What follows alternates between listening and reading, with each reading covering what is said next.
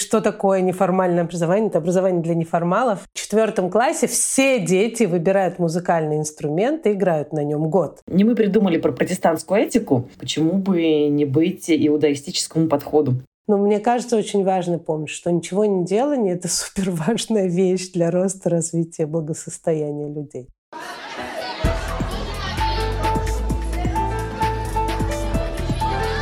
Всем привет! Это подкаст «Учат в школе». С нами сегодня Саша Клячкина. Она специалист по неформальному образованию. Мы будем говорить о том, что такое неформальное образование, и поговорим о дополнительном образовании, о том, что еще нужно детям, кроме школы. Саш, расскажи, пожалуйста, пару слов о себе, о том, что мы называем неформальным образованием коротко. Понятно, что будем по ходу беседы углубляться. Чем ты занимаешься вообще? Как ты связана со школой в Израиле? Привет. Во-первых, спасибо, что пригласили, Оля и Маша. Очень здорово здесь быть. Я живу в Израиле уже очень-очень много лет, с 96 -го года, и всю свою сознательную жизнь я занимаюсь образованием, неформальным образованием в основном, не только, но в основном. Два слова про неформальное образование, потому что действительно как-то не очень понятно большинству людей, что такое неформальное образование. Это образование для неформалов. Ну, оно может быть для неформалов тоже, никаких проблем нет. Но в целом неформальное образование — это подход внутри более глобального гуманистического подхода в образовании. И неформальное образование фокусируется на процессе более чем на результате. То есть результатом неких образовательных рамок неформальных является сам процесс, который проходит участник. Я не знаю, если я понятно объяснила, готова объяснить еще. Мне кажется, можно попробовать дать какие-то примеры, чтобы мы поняли, что это такое. Последние много лет я занимаюсь, среди прочего, тем, что работаю в организации, которая делает э, разные детские, подростковые, студенческие лагеря. Летние в основном, но не только летние, знаете, бывает на разных каникулах лагеря. Лагерь, да, это такое место, куда дети едут на каникулы на неделю или на две, или на три, и там проводят время. Если в моем детстве были пионерские лагеря, и там было все очень жестко и строго, и были какие-то парады, куда-то все ходили шагом, определенным видом. Но все равно это, конечно, больше было неформальное образование. Те лагеря, в которых я работаю, это полностью абсолютно система неформального образования. То есть в наших лагерях мы не ставим себе целью научить ребенка за две недели говорить на английском языке или обучить его, не знаю, танцевать профессионально. Мы делаем кучу разных классных вещей, занятий, мероприятий. И самое главное, чтобы внутри этого процесса ребенку было комфортно, интересно, чтобы он взаимодействовал с другими людьми, чтобы он узнавал что-то новое про себя. Этот вот процесс, в котором он находится, когда вокруг лето, когда каникулы, вокруг идет какой-то тусыч, вот это самое главное в лагере. Мы приносим, конечно, какой-то контент, но выучит он точно все, что я ему принесу или не выучит, меня не интересует. Мне интересно его встречи что с ним происходит в этот момент. Не знаю, стало ли понятнее понять не стало, но вот мне интересно с точки зрения системы образовательной. Если у нас цель академические результаты, понятно, как это измерить. А если у нас цель радость и счастье, то непонятно, как это измерить. Как это формализуется? Как вы понимаете, что это эффективно?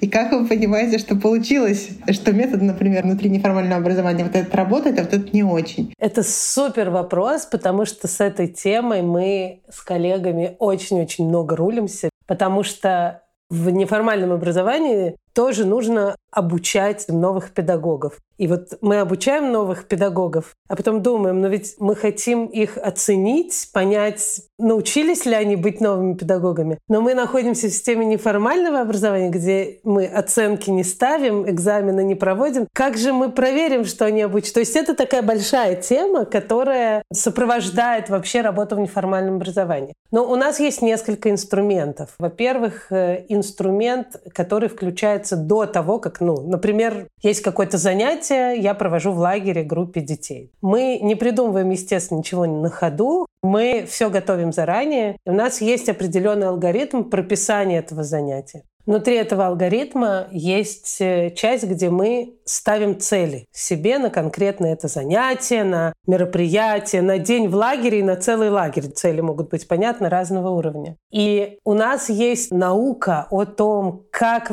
прописываются цели, на чем они фокусируются, как они правильно формулируются, как вообще понимать, какие цели мне важно поставить на каком этапе. Для того, чтобы после того, как закончилось занятие, целый день в лагере или весь лагерь, я могла посмотреть вот то, что я до этого написала, посмотреть на цели и проанализировать, добилась я этих целей или нет.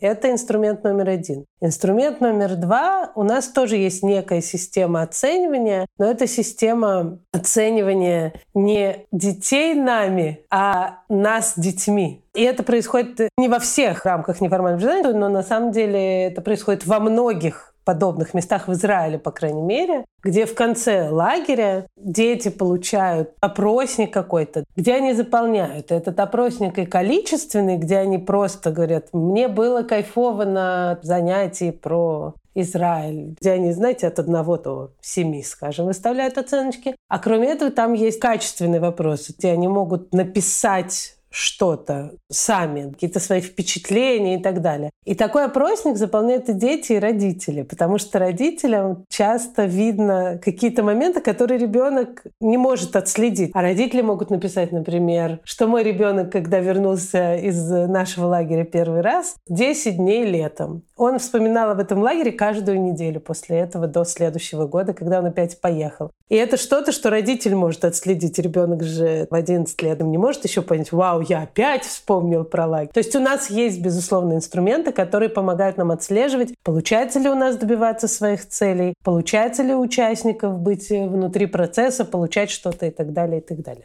Как отличить образование от просто ну, отдыха? То есть вот я была в 2005 году на Казантипе, я до сих пор тоже его вспоминаю очень хорошо и тепло, но это же не образование. Я к тому, что понятно, что дети могут хорошо провести время в лагере или занимаясь какой-то деятельностью друг с другом и какими-то занятиями, но что это делает образованием тогда? Почему мы это называем образованием? Очень важно разделять понятие образования и обучения. Потому что в процессе обучения, который чаще всего, не всегда, кстати, но чаще всего находится в рамках какого-то образования, мы вот ждем этих самых результатов. Вот в рамках формального образования у обучения есть очень большая роль. Мой ребенок ходит в школу и я жду, чтобы он выучил английский, чтобы он выучил таблицу умножения. Кстати, это большая критика часто, поскольку израильская система образования по своей структуре и приоритетам на каждом этапе очень отличается от принятой в постсоветском пространстве, то очень многие родители очень переживают, которые вот приезжают сейчас, например, именно на тему вот этих элементов обучения. Ой, мой ребенок уже там в третьем классе и до сих пор не знает таблицу умножения. Какой кошмар, где же его past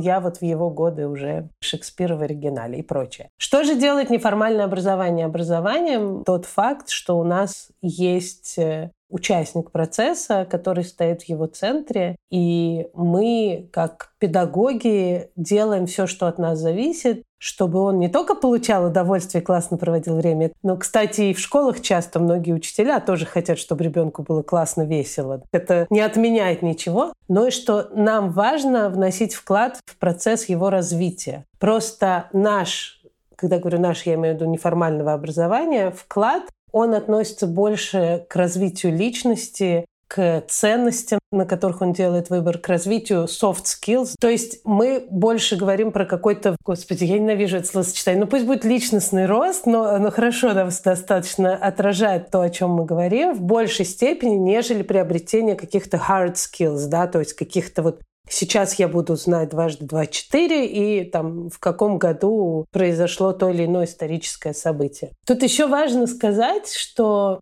в современном мире, к счастью, во многих странах очень сложно провести четкую, жесткую границу между формальным и неформальным образованием. я могу точно сказать, что явно не только в Израиле, во многих других странах внутри формального образования, внутри школ, например, используется очень много элементов неформального образования. Есть разговор про ценности, про тот же самый личностный рост. Используются разные методики, которые пришли из неформального образования. Структуры, где дети сидят за партой ровненько, все сидят в белых рубашечках, поднимают руку, а учитель стоит с указкой перед доской, показывает на карте, где что находится. Мне кажется, все быстрее и быстрее эта картинка теряет актуальность. Гораздо больше мы встречаем истории, где дети сидят в маленьких, например, рабочих группах или все сидят в кругу, обучаясь чему-то, дети лепят что-то. То есть нету герметичности этой между формальным и неформальным. И это очень круто, на мой взгляд.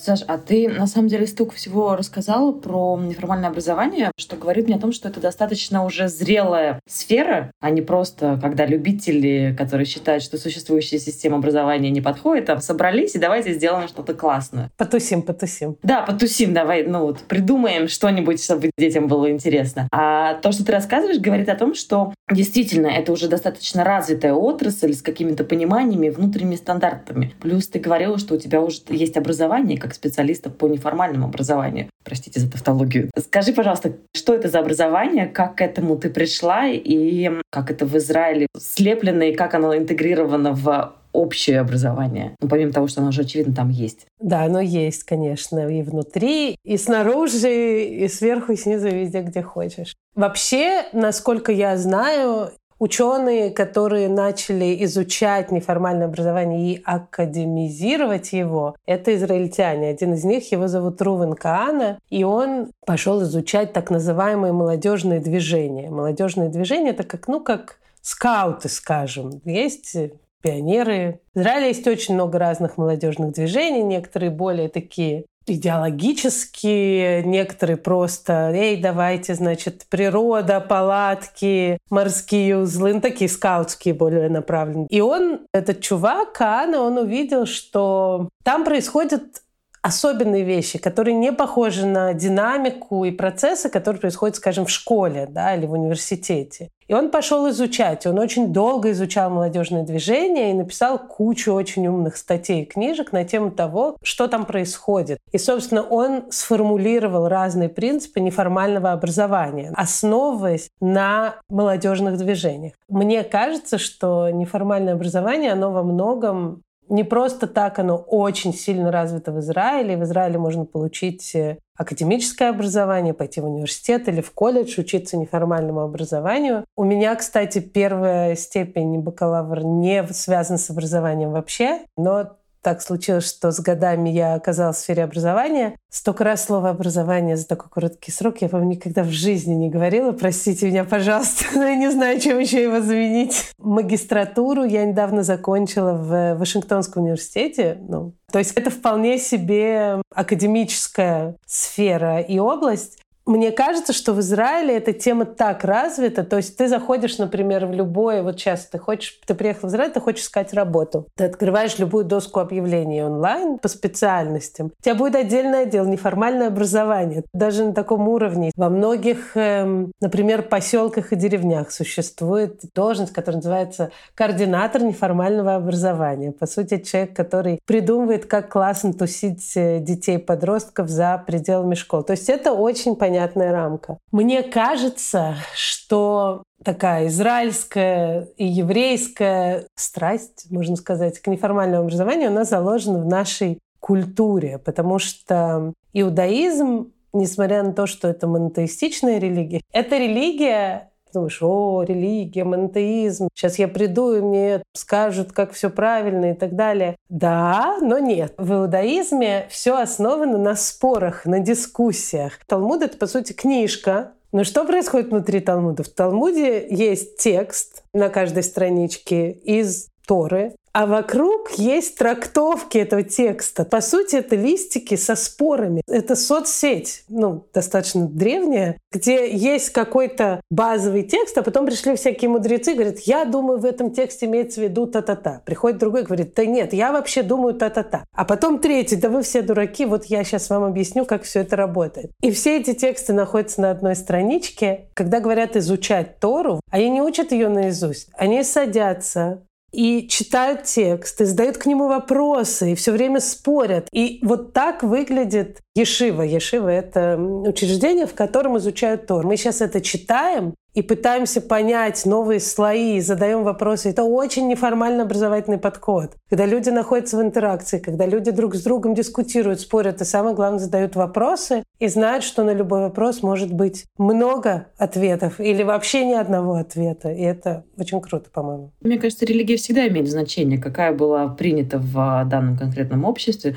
потому что, в общем-то, не мы придумали про протестантскую этику, почему бы не быть иудаистическому подходу образовании. Да. Вообще, я сейчас сижу и думаю, что мне кажется, это очень правильная мысль о том, что жизнь ребенка не заканчивается школой, и ты его формируешь не только школьными уроками, там, математикой, и даже если у тебя там есть домоведение, а тем, что он делает после нее, и это тоже большая часть, в которую разумному государству стоило бы вмешиваться, чтобы понимать, какие дети вырастут. Ну а почему нет? Маша на меня смотрит. Именно государство, ты думаешь, стоило бы вмешиваться? Если ты хочешь добиться каких-то результатов здоровых членов общества, то прикладывай для этого усилия, иначе все пойдет на самотек. Ты хочешь, чтобы дети были здоровы, датируй спортивные мероприятия. Если ты хочешь, чтобы было больше творчество, соответственно, датирую какие-то arts and crafts. Таким образом, надо тоже помогать. Расти тем росткам, которые ты хочешь потом собрать плоды. Мне кажется, что важно, чтобы государство участвовало именно в плане финансирования. Если вспоминать мое детство, которое пришлось не на самый волшебный конец 80-х, начало 90-х, то я знаю, что моя мама, которая там в Советском Союзе росла, это я сейчас не во славу Советского Союза, не дай бог, но было куча кружков, секций, Дом пионеров, и дети ходили там, и все это было совершенно бесплатно. И дети ходили на авиамоделирование, на футбол, в походы, и это очень круто. А в моем детстве ничего этого не было, было очень мало вещей. Были, опять же, в основном вещи обучающие, художка, музыкалка, спортивка, да, но было, но это все-таки чуть-чуть другое. Это не кружок авиамоделирования или кружок э, юного туриста. И мне чуть-чуть обидно за меня в детстве, что у меня не было такой возможности, потому что я сейчас смотрю на моих детей, которые ходят на D&D, катаются на лошадках, ходят, э, кстати, на кружок юного туриста, на акробатику. Мое детство пришлось на время, когда этого не было. С другой стороны, в Израиле такого рода кружки не финансируются. Это, скажем так, на ответственности родителей. То есть государство ни в какие неформальные образовательные учреждения не вкладывает деньги для того, чтобы сделать их более доступными для жителей? Но это не совсем так у молодежных движений, которые я упомянул, там условно у скаутов разнообразных, есть поддержка финансовая государства в том числе. Но вот такие частные кружки, опять же, типа, не знаю, кройки и шитья, D&D или что-то еще, то нет, это приходит человек, у которого есть свой небольшой бизнес, э, соответствующая страховка, но есть иногда дом культуры, но это какие-то точечные моменты. Чего-то глобального, к сожалению, нет. А было бы приятно, чтобы было. Когда говорят, что дети это дорого, это как раз про кружки. Да. Слушай, а с обратной стороны, okay, денег не дают, лезут, регулируют лицензии, соответствие требованиям и прочему, прочему, ставят ли препоны, ну и контролируют ли качество. Я бы не сказала, что ставят препоны, но, на мой взгляд, качество контролируют недостаточно. И вообще, конечно, хороший вопрос. Вот ты задала вопрос этот, и я сейчас задумалась, как это может выглядеть в идеальном мире. Что, с одной стороны, государство поддерживает каким-то образом финансово, дает помещение или там еще что-то вот этим частным секциям и кружкам. При этом, да, регулирует качество и безопасность, а с третьей стороны не лезет слишком внутрь, оставляя творческую свободу педагогам. С четвертой стороны дает возможность педагогам вот этих дополнительных всех секций проходить какие-то курсы повышения. Короче, это красивый мир. Я не знаю, где он существует. В Израиле, к сожалению, его нет. Есть э, разные законодательные аспекты, которые человек, который хочет открыть кружок кройки и шитья, знать ему это нужно. Определенного вида страховки, определенного соотношения количества взрослых и количества детей в образовательной рамке. Что если, например, это мероприятие или кружок включает в себя поездки куда-то на автобусе детей, кружок юного туриста, у автобуса должна быть охрана. Если это длинная поездка куда-то с ночевкой тем более, то нужно проверять. У Министерства образования есть такой специальный штаб, который отвечает за то, чтобы, среди прочего, безопасно ли ехать сейчас в ту точку, которую вы хотите повести автобус там с детьми. Безопасно с точки зрения военного положения, у нас страна веселая, как известно, в этом плане, и с точки зрения климатических условий. Может быть, например, кто-то запланировал поход в пустыню, а у нас э, ты не потащишь детей, когда очень сухо и очень жарко в пустыню, это просто опасно. Зимой тоже может быть опасно как раз тоже в пустыне из-за наводнений и селевых потоков. То есть да, есть регуляции какие-то, но сказать, что кто-то проверяет, что точно происходит на занятиях по акробатике или по кройке Не, ну это уже микроменеджмент. Ну, ты знаешь, я не знаю, микроменеджмент или нет, но моя с этим проблема в том, что большинство людей, которыми я сталкивалась, это люди, которые страшно горят тем, что они делают, но каких-то курсов и какого-то образования в этой сфере у них нет. А, например, уметь хорошо рисовать и уметь учить рисовать детей это разные вещи, это разные навыки. Вот здесь у меня как будто, вот здесь неплохо было бы не регуляцию, а дать возможность этим преподавателям проходить какие-то вот такие вот курсы или семинары или что-то такое за мало денег, например. Ну да, то есть какое-то базовое образование по психологии детей ну, или да. какой-то там conflict resolving да, и прочее. педагогика.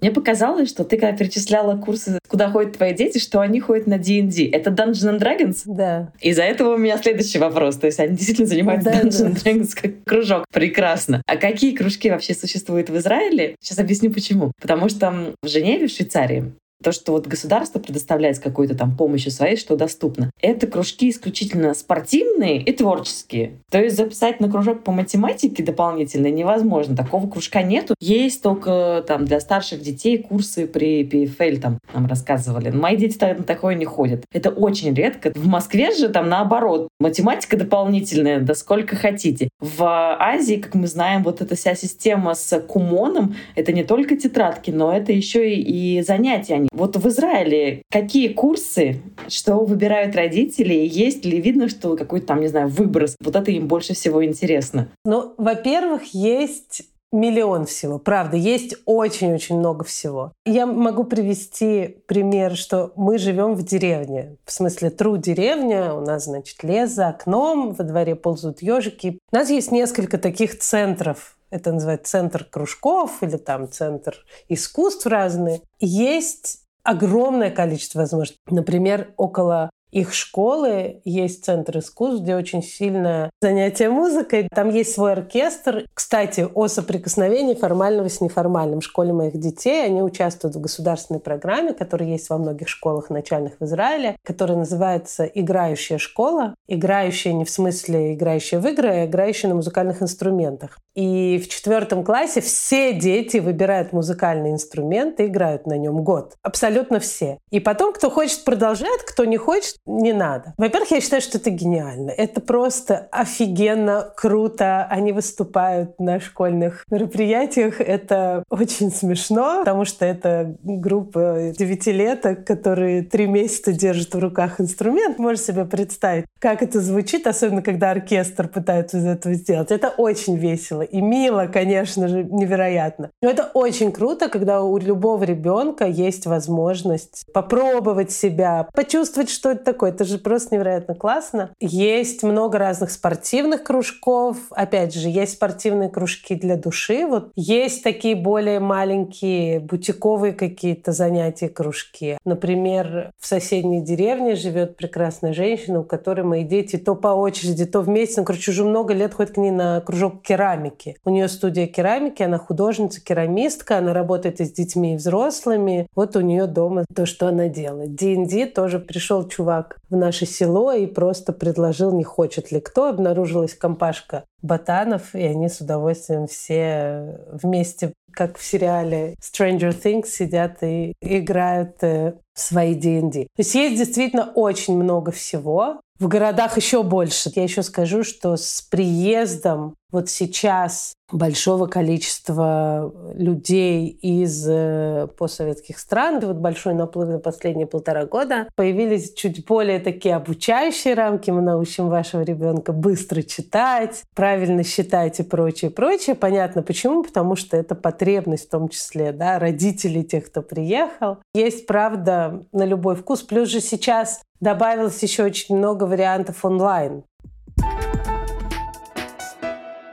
Есть ли связь доказанная о том, почему вот это дополнительное и неформальное образование полезно детям. Есть ли какие-то исследования и цифры, которые мы можем сказать, да, обязательно записывайте ваших детей, потому что вот это будет настолько полезно и такой опыт даст? Цифры не скажу тебе, конечно, на память, но исследования, безусловно, есть. Есть исследования, которые показывают, что когда ребенок занимается, ну, в кружках, опять же, будем э, говорить такое объединяющее слово, я туда включаю секции разные, не знаю, D&D, все что угодно, он в среднем чувствует себя счастливее и радостнее. Есть также исследования, которые говорят, что это так, если он сам хочет туда ходить, то есть про родительское давление. И вот в детстве мне не дали стать балериной, теперь это мои деточки станут обязательно профессиональными балерунами и балеринами, что действительно это про мотивацию самого ребенка и про нечрезмерную загруженность. Очень интересная вещь про кружки и дополнительные занятия — это опыт успеха. Это классно, чтобы у человека, у любого на самом деле, не только у ребенка, у взрослого тоже, было несколько разных рамок, где он может пережить свой опыт успеха, свой опыт самореализации какой-то, что ты этим крутой, что у тебя что-то получается. Потому что если я иду в школу, и в школе мне тяжело. Иногда бывает так, что мне тяжело на уроках математики, а на уроках географии я звезда, и тогда супер. Но чаще бывает так, что если уж мне тяжело в школе, то мне тяжело в школе практически везде, там где-то меньше, где-то больше, но в целом. И когда у меня есть еще кружок или секция, или что-то какое-то внеклассное, дополнительно, лагерь, в который я езжу несколько раз в год, где я переживаю свой успешный опыт какой-то, это очень-очень хорошо для меня, как для человека, для становления личности, для понимания своих сильных и слабых сторон. Еще одна очень положительная вещь. Человеку очень важно для развития иметь в жизни пространство, где он находится в разных шапках. Это такое развитие разных мышц. Где-то я могу быть более уязвимой, где-то я могу продемонстрировать свою жесткость. Я как раз задумалась об этом в корону, потому что все сидели по домам, и как будто бы не было возможности быть разными вот этими людьми, практиковать свое разное. И поэтому у многих были кризисы в семейной жизни, потому что вдруг то, что я обычно показывала только на работе, вдруг вылезает дома, и все домашние такие, о май гад, кто этот человек. Вообще для ребенка кружки — это возможность попрактиковать разных selves. Где-то я более сильный, где-то я более слабый, где-то я более громкий, где-то я более тихий. Это супер-супер ценная история. И очень важный навык. Еще то, что говорят современные исследователи, я думаю, что многие родители читали, есть много статей на этот счет про профессии будущего. И когда мы говорим про профессии будущего, это не будущего через 200 лет, это будущего через 10 лет. Будущего, в котором наши дети будут частью профессионального мира. Один из выводов, к которому приходят футурологи, во-первых, наши дети, мы уже меняем карьеры как перчатки. Никто не падает в обморок от этого. Наши дети по прогнозам этих самых футурологов сменят 4-5 профессий за свою жизнь. То есть они жить будут дольше и сменят много вещей, потому что мир динамичный, потому что внимание гораздо более короткое, нам надоедает быстрее то, чем мы занимаемся. Поэтому, во-первых, Кружки помогают детям начинать пробовать какие-то вещи и понимать про себя какие-то вещи. Не глобальные, а больше мне прикольно что-то создавать. Я люблю работать руками. Мне вот писать интересно. То есть какие-то вещи понимать про себя, что мне нравится, от чего меня вставляет, где я успешен, я ставлю кавычки немножко, но где у меня получается. Или наоборот, где не получается, но хочется, чтобы получалось. Плюс обычно все рамки неформального образования, разные там кружки те самые пресловутые soft skills. А для навигации в современном мире, чем дальше, тем больше, у soft skills есть часто гораздо больше ценности, чем у hard skills, чем у каких-то навыков. Потому что навык можно приобрести. Как вышивать крестиком можно научиться. Как программировать можно научиться. А вот как выстраивать связи с людьми, как принимать решения эффективно, как принимать решения, а потом справляться с последствиями решений. Это навыки, которые ты не можешь их научить на курсе. Это какой-то опыт ты должен переживать все время. И вот как раз э, неформальное образование, кружки и секции, они, да, помогают в выработке таких навыков. Да, кружки — это круто, но главное не перегружать.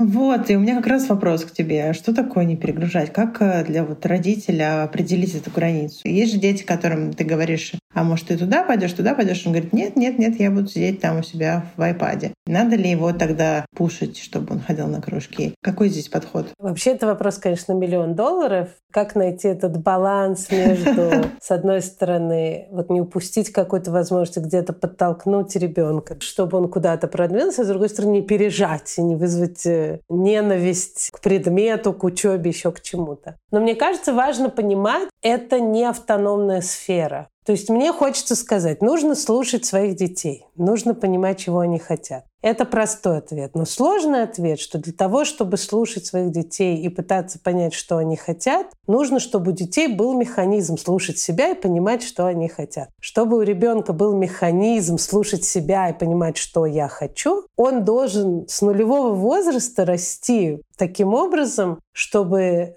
развивать этот механизм понимания себя и своих чувств, желаний, потребностей. Это как в анекдоте. «Мама, я проголодался или я замерз?» да? Это же очень тонкая грань. Ребенку два года, эгиге, любимый возраст, тодлерство в разгаре и прочее. Он говорит, на улице 0 градусов. Он говорит, я не надену куртку. Что я делаю в этом? Как я, с одной стороны, сохраняю здоровье моего ребенка, а с другой стороны, даю ему возможность потренировать принятие решения и понимание последствий, и даю ему возможность понять, где моя потребность про куртку, где мне действительно не холодно, вот правда. А где моя потребность про выстроить свои границы с мамой? Да, в два года он не поймет это такими словами. Это очень сложно, но в целом оно работает. Мой сын после трех лет занятий тромбоном решил перестать заниматься тромбоном. Причем это была такая часть его идентичности, очень важная. Вот Илон и тромбон, тромбон и Илон — супер значимая часть. Да, для 11-летнего человека три года — это большой кусок жизни. Он долго думал и долго формулировал, а мне было ужасно жалко, я ужасно не хотела, чтобы он уходил. При этом очень не хотела на него давить. я ему сказала, давай подождем до там, следующих каникул. В какой-то момент он пришел ко мне и сказал, мама, я решил точно, я хочу закончить тромбон, я понимаю, чтобы дальше продвигаться, нужно много... Он сказал это этими словами, и в этот момент я поняла, что так, ну, что-то в материнстве иногда у меня получается делать правильно. Это немножко получилось. И он скажет, что я чувствую, что чтобы развиваться, нужно очень сильно вкладываться. Мне сейчас это менее интересно, мне хочется заниматься больше лепкой, скульптурой. Это то, что меня больше привлекает. Мы отменили тромбон. Он написал своей преподавательнице, что вот так и так я не буду продолжать. Он сам написал. А потом он пришел ко мне и сказал, мама, я сейчас чуть-чуть поплакал. Мне грустно, что я закончил тромбон. Я думаю, что это правильное решение, но у меня немножко ностальгия по тому времени. И я думаю, что это очень крутой такой процесс он прошел внутренний. Главное давать им это. Я себя поймала на том, что когда он сказал, что он хочет уходить, ну как же, концерт, и он музыкальный такой мальчик, у него получалось. Боже, будущее, мы теряем то. Как остановить это вовремя? Это прям супер важный момент. Я знаю детей, которые в 9 лет каждый день ходят на кружок или занимаются три раза в неделю на какой-нибудь спортивной секции, но их прет, у них дым из ушей от восторга. Они делают это, да, им иногда может быть влом. Это нормально. Смотреть и быть чуткими к детям, к их потребностям, желаниям и возможностям. А еще вот есть дети, которые хотят лежать и тупить в iPad, бла-бла-бла. Но, во-первых, есть взрослые, которые тоже хотят лежать и тупить в телефончик. Важно, чтобы у ребенка было время потупить. Все тупят по-разному. Кто-то в iPad, кто-то сидит рисует бездумно, кто-то смотрит э, телевизор. Это совершенно не имеет никакого значения. Но вот это время тупить, расслаблять мозг,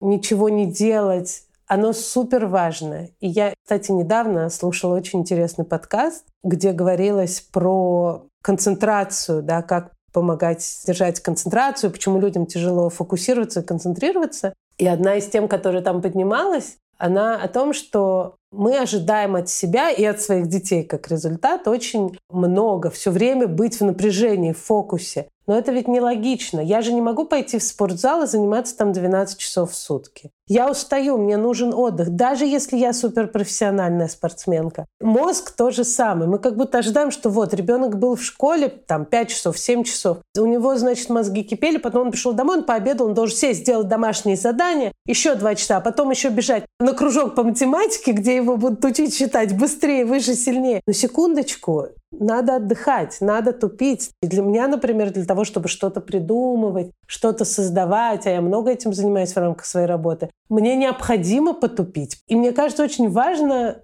помнить, что как бы дать детям эту легитимацию, это нормально, не нужно их загружать до безумия. И если ребенок никуда не хочет, это не лень. Лень — это же симптом. То надо проверить, почему. Может, он очень устал, а может, у него настроение плохое. Да, конечно, может быть проблема. Я знаю, что есть проблемы с аддикцией к экранам, да, но это исключение. Это редкие случаи, они могут быть, и надо обращать на них внимание. Но в общем и целом все дети, которых я знаю, разных возрастов, если я предлагаю альтернативу экрану, которая им сейчас подходит, как правило, если ты попадаешь в то, что ему сейчас нужно, он очень легко откладывает экран в сторону и идет, э, куда ты зовешь. Но мне кажется, очень важно помнить, что ничего не делание — это супер важная вещь для роста, развития, благосостояния людей. Про дополнительное образование, ведь там тоже есть вполне такая очевидная разница между формальным и неформальным подходом. Вот да, там какая-нибудь спортшкола, где детей учат фигурному катанию, и просто фигурное катание с удовольствием какое-нибудь у себя на катке, условно. И вот здесь у меня такой вопрос. Можно ли сказать, что Например, что-то лучше для того, чтобы начинать, а что-то лучше для того, чтобы продолжать, если вы поняли, что ребенок этим хочет профессионально заниматься, увлекаться. Или есть дети, которым больше подходит неформальный подход, а есть дети, которым больше подходит вот такая дисциплина и структурированность, э, которую дает вот э, обучение классическое. Что ты думаешь об этом? Да, все, что ты сказала, правильно.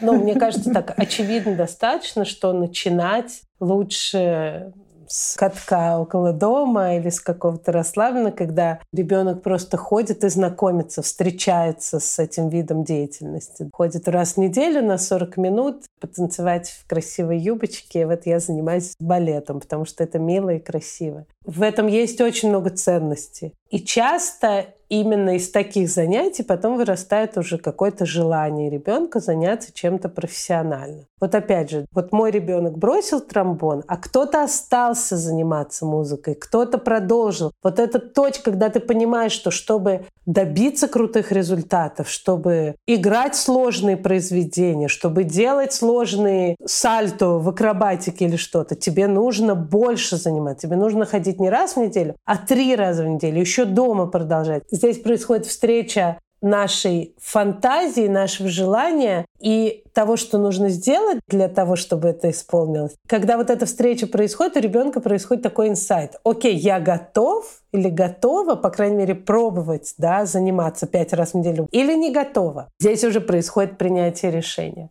Мне очень сложно с детским профессиональным спортом, тем, как он выглядит в странах бывшего Советского Союза. Это, мне кажется, не есть правильно и хорошо для психики, когда уже с 6 лет детей там гнут и ломают в разные стороны, и физически, и морально. И когда они участвуют в каких-то безумных соревнованиях, я правда не вижу в этом... Это очень мое. Я знаю, что есть много людей, которые с этим не согласятся, но я не вижу в этом никакой ценности. Я вообще не хочу смотреть на десятилетних детей, соревнующихся, а потом рыдающих от того, что они проиграли, и разочарованные лица их тренеров и родителей. Это... Я не могу на это смотреть и не хочу. Это не тот спорт, который хорош для здоровья. Для меня это очень большой перегиб. Другое дело, если ребенок занимается спортом, получает от этого удовольствие, в какой-то момент понимает, что если он хочет быть крут, нужно делать больше, он готов на это, и он идет на это с полным осознанием, классно, нет никаких проблем. Это обычно уже в более зрелом возрасте, они уже понимают, какую цену они за это платят. Никогда не хорошо слишком рано пережимать всю эту историю. И я вижу детей, тех, кто покатались на коньках там 2-3 года, покатались на лошадках, поиграли на тромбоне и перестали. Они удовлетворили что-то, пошли дальше, что-то делать другое. А есть дети, которые остались и продолжают расти и развиваться. Вот эта мантра, которая говорит, ну как же, иначе у нас не будет великих музыкантов, художников, спортсменов, ну это, это не так. Это неправда. Будут. Зуб даю, клянусь, честно пионерской. Будут абсолютно точно. И без того, чтобы давить, заставлять. Э, я вижу, что в более мягком подходе, когда это все происходит в каком-то формате диалога, у ребенка, собственно, у субъекта всей этой истории есть гораздо больше удовлетворения. Есть ли, наверное, какие задачи, с которым неформальный подход не может справиться, и где нужен формальный вот в образовании? Или все таки все идет к тому, что все уже поняли, что в принципе с детьми нужно вот так, и все образование постепенно, ты думаешь, реформируется и адаптируется к тому, чтобы стать неформальным, просто потому что это лучше работает, и не нужно всех сажать за парты, всем одинаково давать эту Лего Брикс.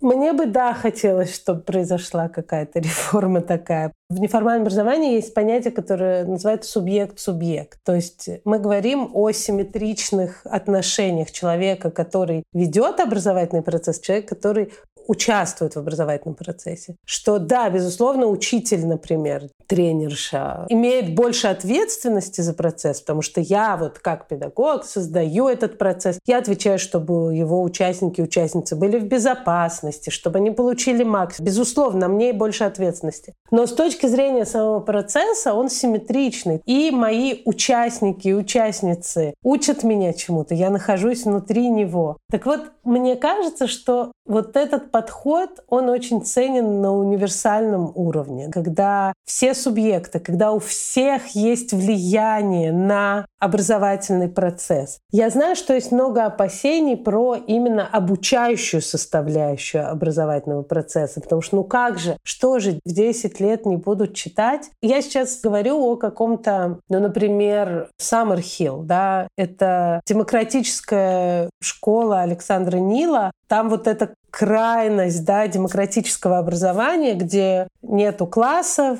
в Израиле есть э, три школы, которые будут подобным образом. Нету классов, нету как таковых уроков. Все ходят туда-сюда и придумывают, чем себе заняться. Может быть, это чуть-чуть крайность. Может быть, нужно больше структуры. Я, в принципе, сторонница структуры. Но когда все участники процесса могут на него влиять, когда обучение отталкивается не от оценок, которые нужно предоставить Министерству образования как отражение моей профессиональности как педагога, отталкивается от потребностей современного мира, от потребностей детей и педагогов, мне кажется, у этого есть просто больше эффективности. Это более рабочая история просто. Я не помню очень многих вещей, которые я изучала в школе. То, что я помню из школы, я помню, когда приходил учитель с горящими глазами. То есть когда оно, да, замешано вот на этом взаимной мотивации, тогда у этого и обучения есть гораздо больше эффективности. У многих из нас есть какая-то история, где ребенку было что-то супер интересно, и он сам этому научился, привлекая взрослых только для минимальной помощи, будь то строить что-то из лего, будь то готовить какие-то особенные блюда, будь то выращивать помидоры на подоконнике или кататься на велосипеде. Это не имеет значения. Вот не хватает этого в системе образования. Вот эта чрезмерная формальность ее, вот эта отчетность перед э, министерством, что нам нужно соответствовать и успевать, и бежать, как будто важные вещи теряются в пути. Это меняется. Моя фрустрация в том, что это меняется очень медленно, потому что все эти системы, они очень большие, очень старые, очень заскорузлые, и очень трудно их встряхивать. Но это меняется, это очень радует меня. Я надеюсь, что, может, э, мои внуки поучатся в школах, которые будут меня полностью на сто процентов устраивать. Ну вот с точки зрения того, что дети учат в школе, особенно в средней и старшей школе, да, там же какие-то очень абстрактные вещи, сложно представить, что можно это все играючи освоить, или что можно как-то вот на чистом вдохновении алгебру преподать им или продать. Вот это правда можно? Есть э, школы, где успешно с этим справляются? Я знаю, что есть. Это очень зависит от педагога, безусловно. Мой пример про уроки русской литературы в обычной советской школе, где не было каких-то безумных методик. Просто был человек, который горел и умел нас заразить этим своим горением. Я думаю, что тут стоит пересмотреть то, как структурирована система. Я знаю, что многие со мной поспорят, и это окей, я даже готова спорить на эту тему. Но я вот не уверена, что всем обязательно учить алгебру. Это развивает мышление, логику. Да, но есть другие пути, которые развивают мышление, логику, которые могут быть ближе части людей, чем изучение интегралов, квадратных уравнений и прочего отвечая на твой вопрос, я бы сделала шаг назад. А нужно ли всем, кто учится в старшей школе, изучать алгебру? А нужно ли всем, кто учится в старшей школе, писать сочинения? Может быть, нам нужно подумать о том, как вообще перестроить эту историю. Зачем изучают дети алгебру в школе? Дети, которые потом, например, идут открывать собственный бизнес. Не надо мне говорить про то, что это поможет им считать деньги. Come on, ребята. Школьная алгебра не помогает высчитывать бюджет. Тогда, может быть, нам нужно давать им уроки как раз, как составлять и менеджить бюджет своего бизнеса. Это гораздо более прокладная история. А если мы хотим развивать логику, умение стратегии стратегически мыслить. Так, может быть, мы будем создавать какие-то занятия по логике и по умению стратегически мыслить. Я не говорю убрать алгебру. Я уверена, что многим она интересна. И я, например, очень любила уроки геометрии. Мне было интересно, у меня были классные преподаватели всегда по геометрии. Она мне легко давалась. Я не говорю, что нужно это убирать. И наверняка она как-то повлияла. В Израиле в старшей школе есть больше возможностей выбора. Есть базовые предметы, которые все обязаны изучать, проходить проходить экзамены, чтобы получить аттестат. Есть предметы, которые ты выбираешь. Где-то больше фокус на искусстве, где-то фокус на науках. В некоторых школах можно взять, например, что-то, что связано с программированием, или что-то, что связано с театром, что-то, что связано с искусством. Ну, то есть есть очень-очень много разных вариантов. То есть есть вот эта гибкость. Приехав в Израиль, я приехала в Израиль в 10 класс, то есть закончила 9 классов там и приехала в Израиль. Когда я поняла, что я могу больше никогда не учить физику, химию, биологию, я не могу вам описать, как прекрасно стала моя жизнь. Я изучала историю искусств, и прикладное искусство, и еще что-то там, и была безумно счастлива. Я не думаю, что отсутствие знания программы старших классов по физике, химии, биологии повлияло как-то пагубно на меня. В принципе, мне кажется, все окей, в университет меня взяли, и как бы все нормально. То есть Это было очень-очень здорово, что у меня была такая возможность выбора. Уже в достаточно взрослом возрасте, когда ты какую-то базу получил и можешь принять какое-то решение. А ты вот сказала, что система медленно меняется, образовательная заскорузла и так далее. Как раз в Израиле, так как молодое государство, вот э, есть ли драматическая разница между тем, что ты видела в каких-то других странах, и израильской образовательной системой в части того, что вот она имела шанс создать себя не так давно и, может быть, какие-то экспериментальные вещи в себя впитать и сделать э, по-другому. Она успела, к сожалению, стать неповоротливой достаточно быстро. Но видишь, вот сегодня забастовка у нас, так что она вполне себе пытается меняться с разных сторон. Что интересно про израильскую систему образования, это, во-первых, тот факт, что у нас очень разнообразное общество, очень много групп внутри общества, и это отражается и в школах тоже. В Израиле есть школы очень разные, невероятно разные. Светские, религиозные, ультрарелигиозные — это еврейские, христианские, смеш... мусульманские, друзские — это тоже народность, которая тут живет. Смешанные есть арабо-еврейские, есть мусульманско-христианско-иудейские. Плюс дополнение к этому есть э, школы Монтессори, есть школы демократические, огромный спектр, есть очень много разных, есть э, частные демократические, есть обычные государственные с элементами демократических и так далее. Есть внутри системы обычной разные экспериментальные интересные школы, очень-очень прикольные. Есть частные школы разнообразные. Есть очень много разных школ, разных подходов в образовании. Мне кажется, это очень отражение нашего безумного состава государства в плане того, кто здесь живет. А еще одна штука, которая очень символизирует израильское образование. Я, правда, очень люблю этот аспект, и она очень символизирует израильское общество в целом. Это история права на ошибку. То есть у тебя нет точки невозврата. В израильских школах с первого по последний класс все пишут карандашом. Все. Кроме, по-моему, экзаменов старших классов, уже непосредственно, которые там ты сдаешь там, на какую-то централизованную проверку. А так все все пишут карандашом. Это значит, ты всегда можешь стереть и исправить. Нету ничего окончательного, нету ничего необратимого. Ты сдаешь свои экзамены там в 11-12 классе, получаешь аттестат, а потом ты идешь в армию. Отслужил два или три года, потом поработал немножко, потом поехал в большое путешествие на год, полтора-два. Чаще всего это будет или Южная Америка, или Азия, а иногда и то, и другое. А потом вернулся и начал неторопливо думать, а что же делать дальше.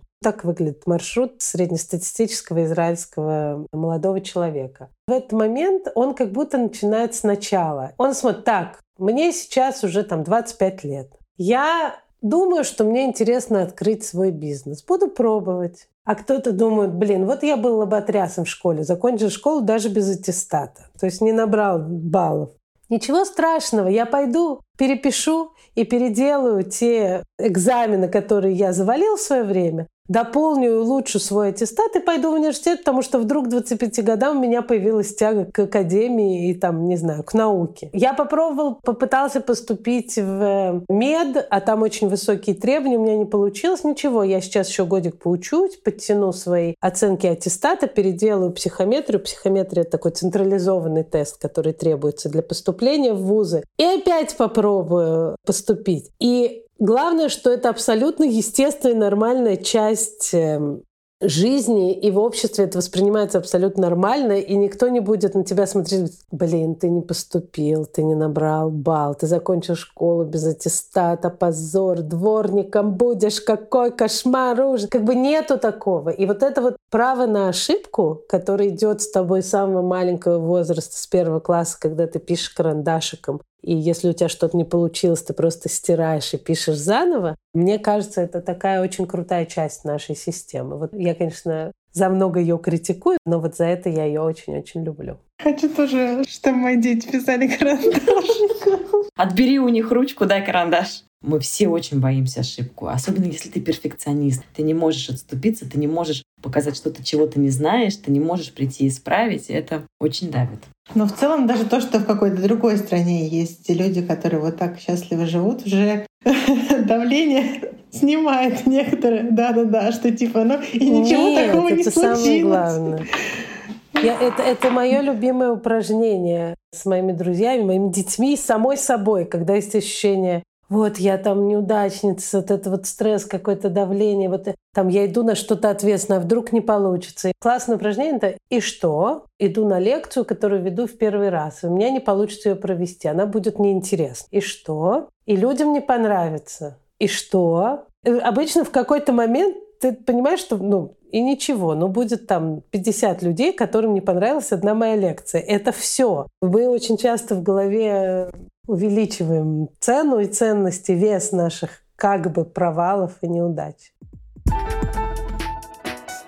Про неформальное образование, мне кажется, у меня остался только один вопрос. Вот мы когда обсуждаем его, все вещи кажутся довольно такими интуитивно понятными. То, что мы узнаем про неформальное образование, подкрепляет какие-то наши и так имеющиеся наблюдения о мире и о том, как дети устроены. Очень приятно, да, что детей не надо давить. Если ты по-человечески с ними общаешься, они, оказывается, еще и хорошо материал усваивают, вот такие всякие штуки. Но поскольку ты с неформальным образованием как эксперт и с академической стороны знакома, вот были ли какие-то штуки, которые тебя прям удивили и показались тебе контраинтуитивными? Для многих людей удивлением становится, что есть четкие рамки, есть четкие принципы, есть понятные границы, есть do's and don'ts, есть э, красные линии, есть очень четкие цели. То есть это очень структурированный, очень понятный и внятный подход. Это не что-то, а, давайте тут ходить по лесу, собирать цветочки, неформально образовываться. Можно, но в целом это не так. Я знаю, что для многих людей, которые впервые сталкиваются с этой темой,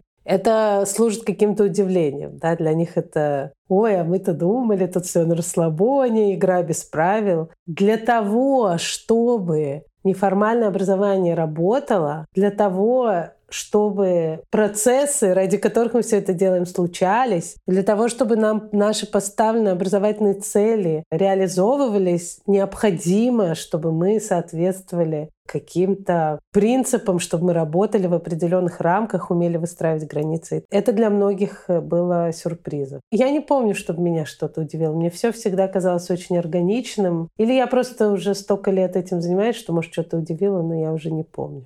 А где вообще учиться неформальному образованию можно педагогу? В американских вузах есть. Часто это магистратура, то есть нужно сделать BA, бакалавра в чем-то другом, идти в магистратуру — это как бы более такое сужение. В Израиле есть совершенно точно бакалавриат по неформальному образованию. По-моему, магистратура уже тоже есть. В Израиле есть очень много курсов. Вот, например, курс, на котором я преподаю, это в рамках нашей организации, где если ты хочешь стать вожатым в лагере, ты проходишь наш курс вожатых в лагерях, который соответствует подход неформального образования. То есть в Израиле, в принципе, опять же, common knowledge. Все знают, что такое неформальное образование, понятно, как этому учиться, понятно, как в этом э, самореализовываться. Кстати, про европейские страны совсем ничего не знаю. И точно есть, конечно, рамки, которые соответствуют этому подходу. Можно ли этому учиться, можно ли, например, получить академическое образование в этой сфере, я не знаю примерно понятно вообще, куда копать для тех наших слушателей, которые